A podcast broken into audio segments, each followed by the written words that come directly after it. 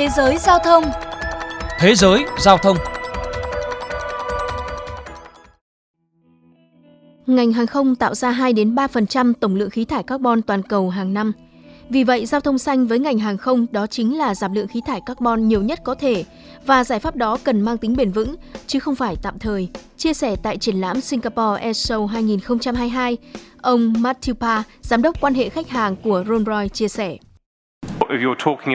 Có thể trong tương lai, hàng không sẽ sử dụng tốt nhiên liệu sinh học, nhưng hiện tại, kể cả những nhiên liệu tưởng chừng như lý tưởng như hydrogen cũng chưa chắc đã phù hợp bởi hạ tầng công nghệ của chúng ta vẫn chưa đủ tiên tiến để sử dụng chúng hiệu quả.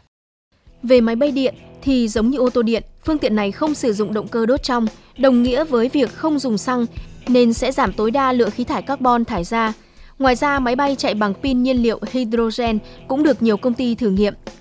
Skyport, một công ty đến từ Australia, hiện đang thúc đẩy quá trình thử nghiệm mô hình taxi bay, sử dụng máy bay trực thăng điện.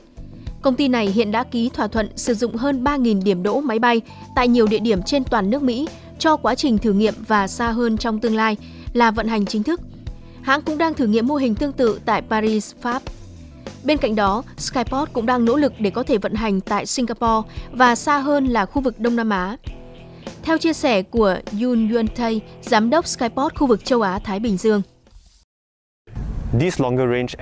Chúng tôi hy vọng máy bay của hãng sẽ được cấp chứng nhận vào khoảng năm 2025-2026 và thời gian ngắn sau đó chúng tôi hy vọng có thể sẽ được hoạt động chính thức tại Singapore và mở rộng dần kết nối với các quốc gia lân cận.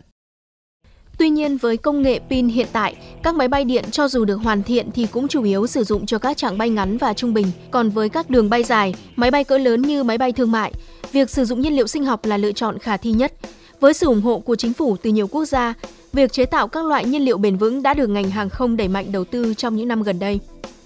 Theo tiến sĩ Marina Eftimio của trường Đại học Kinh doanh Dublin, Ireland, với những đổi mới và mức độ sẵn sàng của công nghệ hiện nay, ngành hàng không có thể tự tin với mục tiêu sử dụng máy bay thương mại chạy bằng nhiên liệu hydrogen vào năm 2035. Dù vậy, nếu xét đến tương lai gần hơn, vẫn sẽ còn nhiều cản trở nếu muốn sử dụng nhiên liệu sinh học cho máy bay thương mại. Ông Fernando Arino Grau, giám đốc bộ phận thông tin thị trường của tập đoàn hàng không Embraer chi nhánh châu Á Thái Bình Dương cho biết. Có thể trong tương lai, hàng không sẽ sử dụng tốt nhiên liệu sinh học, nhưng hiện tại, kể cả những nhiên liệu tưởng chừng như lý tưởng như hydrogen cũng chưa chắc đã phù hợp bởi hạ tầng công nghệ của chúng ta vẫn chưa đủ tiên tiến để sử dụng chúng hiệu quả. Hiện nay rõ ràng nhiên liệu sinh học là lựa chọn không đem lại nhiều hiệu quả kinh tế bởi giá đắt gấp nhiên liệu thường tới 5 lần, đi kèm với số lượng nguồn cung vẫn còn hạn chế. Ông Ian Gray, giám đốc chuyên về hàng không vũ trụ tại Đại học Cranfield của Anh khẳng định, dù mục tiêu giảm khí thải carbon phải là ưu tiên hàng đầu, nhưng hàng không cũng cần phải có lời giải cho thách thức lớn nhất là làm thế nào để sản xuất nhiên liệu hàng không bền vững với số lượng lớn ở mức chi phí hợp lý và theo phương thức xanh nhất.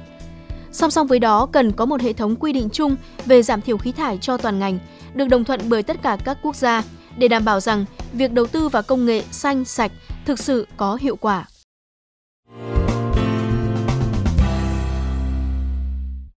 Các bạn thính giả thân mến, tại hội nghị thượng đỉnh về biến đổi khí hậu của Liên Hợp Quốc, COP26 diễn ra vào tháng 11 năm ngoái, Việt Nam cùng với 146 quốc gia đã cam kết đưa mức phát thải dòng bằng không. Cũng tại hội nghị, Việt Nam còn cam kết giảm 30% lượng khí mê tan vào năm 2030, cam kết chống suy thoái rừng và chuyển đổi năng lượng sạch.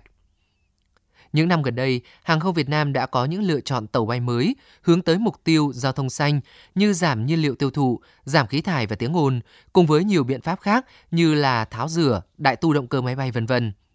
Tuy nhiên, sẽ cần nhiều hành động hơn nữa để có thể đạt được mục tiêu đưa ra phát thải dòng về không vào năm 2050. Đến đây chuyên mục Thế giới Giao thông xin được khép lại. Hẹn gặp lại quý thính giả ở những chuyên mục tiếp theo.